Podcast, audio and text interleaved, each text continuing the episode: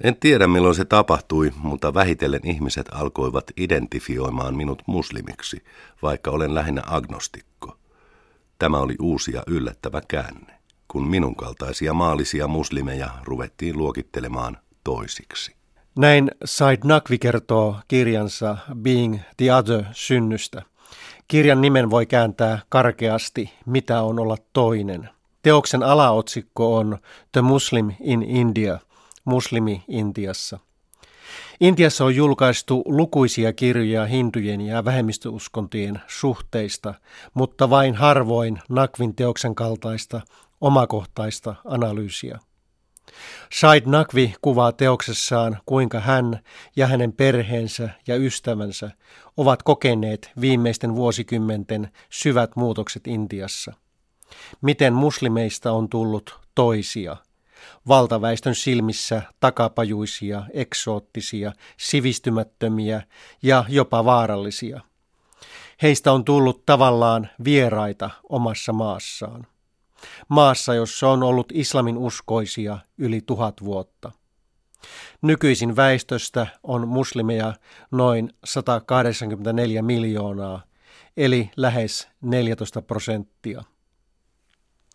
Said Nakvi on ollut Intian tunnetuimpia toimittajia jo lähes puolen vuosisadan ajan. Siksi hänen viime vuonna ilmestynyt kirjansa on saanut paljon huomiota myös Intian ulkopuolella. Parhaillaan hän on kiertueella Britanniassa esittelemässä kirjaansa.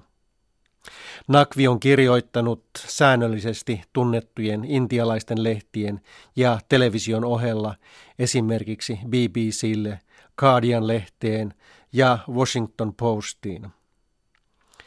Nakvin teos on tarkkanäköinen analyysi Intian nykytilasta. Laaja-alainen toimittaja muistelee samalla mennyttä aikaa – ja muistelemista Nakvilla riittää. Sen verran rikasta 77-vuotiaan veteraanitoimittajan elämä on ollut. Hän on haastatellut lähes kaikkia maailman tunnettuja poliittisia johtajia, kuten Muammar Gaddafia, Henry Kissingeria, Nelson Mandelaa, Fidel Castroa, Mihail Gorbatsovia ja Simon Peresia. Nakvi on raportoinut kansainvälisiä konflikteja Vietnamin sodasta, Persianlahden sotiin ja Syyrian sisällissotaan. Tunnetuksi hän ei kuitenkaan tullut kansainvälisillä haastatteluillaan, vaan reportaaseillaan Beatles-yhtyeen legendaariselta Intian matkalta. Kaikki alkoi vuonna 1967. Olin vajaan kolmikymppinen aloitteleva reporteri Statesman-lehdessä, kun sain tietää, että The Beatles oli tulossa seuraavana vuonna Rishikeshiin Maharishi Mahesh Yogin asramiin. Ajattelin, että ehkä minun kannattaisi pyrkiä Maharishin opetuslapseksi ennen heitä. Muistoni Maharishi Mahesh Yogin asramista ovat onnellisimpia, mitä nuorena toimittajana koin. Niihin kutoutuu tosin myös häivähdystä syyllisyyttä, sillä hakeuduin gurun suosioon ketun häntä kainalossa. Tapasin Maharishin ensimmäisen kerran Delhissä. Kerroin hänelle, että huumeiden käyttö oli vienyt minut lähes itsemurhan partaalle. Guru virnisti ja kuiskasi korvaani salaisen mantran. Hän kehotti minua istumaan ja laulamaan ongelmistani. Minusta tuntui, että hän suhtautui minuun ystävällisesti kahdesta syystä – hän oli tuolloin vielä aika tuntematon ja halusi saada julkisuutta.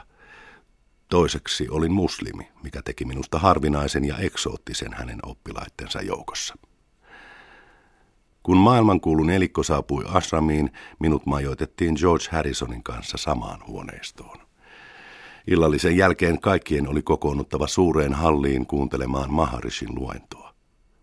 Minusta puheet vaikuttivat usein käsittämättömältä hölynpölyltä. Nakvi korostaa usein ihannettaan riippumattomasta mediasta ja vapaudesta. Hän ei olisi pystynyt tekemään reportaasejaan Beatleistä, jos lehti ei olisi antanut hänen toimia itsenäisesti. Riippumattoman median ihanteena hän pitää BBCtä. Muuten länsimainen media on antanut liikaa valtaa suuryhtiöille, mikä on kaventanut niiden riippumattomuutta. Jos Beatlet olivat uran alussa Nakvin innoittajia, niin myöhemmin hänen tekivät lähtemättömän vaikutuksen tapaamiset Nelson Mandelan ja Fidel Castron kanssa. Mandelaa hän pääsi haastattelemaan ensimmäisenä tämän vapauduttua helmikuussa 1990. Tunnelmat toimittajien keskuudessa Victor Wester vankilan ulkopuolella oli sanoin kuvaamaton, kun odotimme Nelson Mandelan vapautumista. Omalla asteikollani olen kohottanut hänet profeetaksi, sillä hän ei tuntenut minkäänlaista katkeruutta valkoisia kohtaan 27 vankilavuoden jälkeen. Mieleeni jäi, kun arkkipispa Desmond Tutu kysyi, mitä Mandela haluaisi ensimmäiseksi ateriakseen. Hän vastasi oitis intialaista karria ja riisiä. Said Nakvin kirjan Being the Other keskeiset teemat liittyvät kysymyksiin, mitä on olla muslimi Intiassa ja mihin äärikansallisten hindujen voittokulku on johtamassa. Onko Intiasta tulossa Hindustan?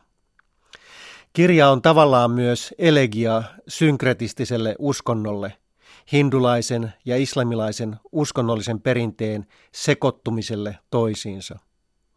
Tällainen hybridiuskonto tai sekauskonto on ollut tyypillistä Nakvin kotiseudun Avadhin ohella eri puolilla Intiaa.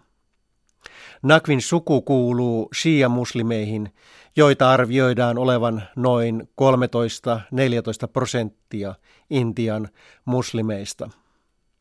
Näin hän muistelee hindujen ja muslimien yhteiseloa kotikylässään Mustafabadissa, joka sijaitsee Pohjois-Intiassa lähellä Nepalin rajaa. Synnyin ja vartuin Avadissa, Hindin sydänmaan sydämessä, rikkaan kulttuurin ja luovuuden maassa. Ennen muuta se oli maa, jossa vain harvoin hindujen ja muslimien välillä oli minkäänlaisia rajalinjoja. Äitini pukeutui hindulaisten tavoin sariin. Samalla tavoin hänen äitinsä ja sukunsa naiset olivat pukeutuneet sukupolvien ajan. Äitini saattoi kiittää lauluissaan yhtä hyvin Allahia kuin Krishnaakin. Hänen uskontonsa oli islam, mutta kulttuurisesti hän oli lähinnä hindu. Awadhin alueella urdua eivät puhuneet ainoastaan muslimit, vaan sitä käytettiin kaikkien ryhmien yhdyskielenä samalla tavoin kuin englantia nykyisin. Tuolloin monet hindutkin puhuivat Pohjois-Intiassa äidinkielenään urdua. Esimerkiksi Jawaharlal Nehrun äidinkieli oli urdu. Jotkut tunnetuimmat urdunkieliset runoilijat olivat taustaltaan hinduja. Nakvin mukaan muslimien muuttumiseen toisiksi on kolme selvää merkkipaalua itsenäisen Intian historiassa – Ensimmäisen kerran hindujen ja muslimien välit kiristyivät itsenäistymisprosessissa, kun brittiläinen Intia jakaantui Pakistaniin ja Intiaan vuonna 1947. Toinen merkittävä tapahtuma koettiin vuonna 1992, kun hindunationalistit tuhosivat historiallisesti arvokkaan Babri-moskeijan Ajodhassa – Kolmas merkkipaalu ei liittynyt enää Intian sisäiseen kehitykseen, vaan maailmanlaajuiseen terrorismin vastaiseen sotaan. Nakvin mukaan se on tuonut sodan jokaisen muslimin kotiovelle Intiassa. Jokaisesta muslimista on tullut potentiaalisesti epäilyttävä. Hänen mielestään tämä prosessi alkoi Persianlahden ensimmäisestä sodasta. Yksi uranin kohokohtia oli raportointi Persialahden sodasta. Neuvostoliitto oli juuri romahtanut. Voittajat vahvistivat sotilaallista voimaansa. Syntyi globaali media. Sota tunkeutui näin jokaiseen olohuoneeseen. Televisio jakoi maailman kahteen vastakkaiseen leiriin. Länsi juhli sotaa voittonaan, mutta irakilaisille ja muslimimaille se merkitsi tappiota ja nöyryytystä. Television ja modernin digitaalisen median merkitys kriiseissä on valtava. Se ruokkii vastakkainasetteluja eri etnisten ryhmien välillä. Nakvin kirjan keskeinen kysymys on kuitenkin, mihin Intia on menossa. Hindunationalistit ovat vahvistuneet nopeasti parin viimeisen vuosikymmenen ajan. Heidän puolueensa Bharata Janata Party muodostaa nyt maan hallituksen. Pääministerinä on karismaattinen Narendra Modi – Pari kuukautta sitten puolue sai murskavoiton maan suurimman osavaltion Uttar Pradesin vaaleissa. Osavaltiossa asuu noin 220 miljoonaa ihmistä. Hindunationalistit ovat pyrkineet muuttamaan liikkeen varhaisista vaiheista saakka intialaisuuden käsitettä. Kuka on oikea intialainen? Liikkeen keskeisin ideologi V.D. Savarkar pohti tätä teoksessaan Hindut Vaa, joka ilmestyi vuonna 1923. Hän päättyi pohdinnoissaan siihen, että maan todellisia kansalaisia ovat vain syntyperäiset hindut. Savarkarin mielestä muslimit ja kristityt eivät voi olla oikeita intialaisia, sillä he palvovat uskontoa, joka ei ole syntynyt Intian pyhällä maaperällä. Muslimien ja kristittyjen pyhä maa sijaitsee kaukana Arabiassa tai Palestiinassa. Heidän ajattelutapansa ja sankarinsa eivät ole tästä syystä intialaisia, Savarkar kirjoitti. Intiaa pitäisi hänen mielestään ruveta kutsumaan hindustaniksi, sillä se kuvaa parhaiten maan olemusta.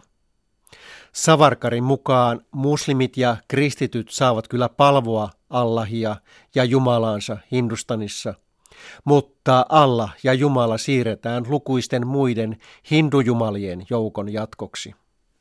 Said Nakvin mielestä tätä Savarkarin visiota Hindustanista ei ole toteuttanut vain BJP Bharata Janata vaan myös kongressipuolue, joka on ollut vallassa yli puoli vuosisataa maan itsenäisestä historiasta.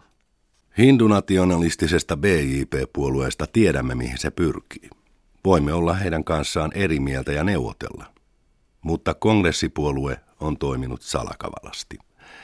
Se on julkisesti tukenut monikulttuurisuutta, mutta käytännössä toiminut usein samalla puolen kuin hindunationalistit. Nakvi varoittaa, että tämä voi johtaa muslimien ja hindujen jakautumiseen vastakkaisiin vihamielisiin leireihin. Kun turvallisuusviranomaiset pidättävät viattomia muslimeja epämääräisin perustein, tämä ei nostata enää julkisia protesteja samalla tavoin kuin aikaisemmin. Jokainen tällainen pidätys johtaa siihen, että yhä useampi muslimi kääntää selkänsä valtiolle. Jotkut liittyvät jopa militantteihin ryhmiin ja tarttuvat aseisiin. Tämä on tuhoisa kierre. Jos epäoikeudenmukaisuudesta tulee laki, niin vastarinnasta tulee velvollisuus.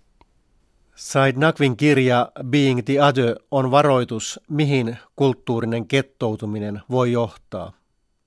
Eikä kettoutuminen uhkaa ainoastaan Intiaa, vaan myös läntistä maailmaa. Näin Said Nakvi kiteyttää kirjan sanoman päätössanoissaan. Toivon, että kirjan luettuaan lukija ymmärtää, mitä me menetämme, jos kulttuurinen gettoutuminen vahvistuu. Muslimit eivät ole ainoita häviäjiä. Jokainen intialainen häviää. Hindut, buddhalaiset, sikit, kristityt, juutalaiset ja ateistit. Maa, joka jakautuu toisilleen vihamielisiin yhteisöihin, ei ole enää Intia. Se on toinen maa, jota hallitsee taikausko ja autoritaarinen ilmapiiri. Se on maa, joka toistaa romahtaneiden valtioiden ja uskonnollisten diktatuurien virheitä ympäri maailmaa. Valtioiden, joissa tyrannia on syrjäyttänyt demokratian, ihmisoikeudet, oikeudenmukaisuuden ja vapauden.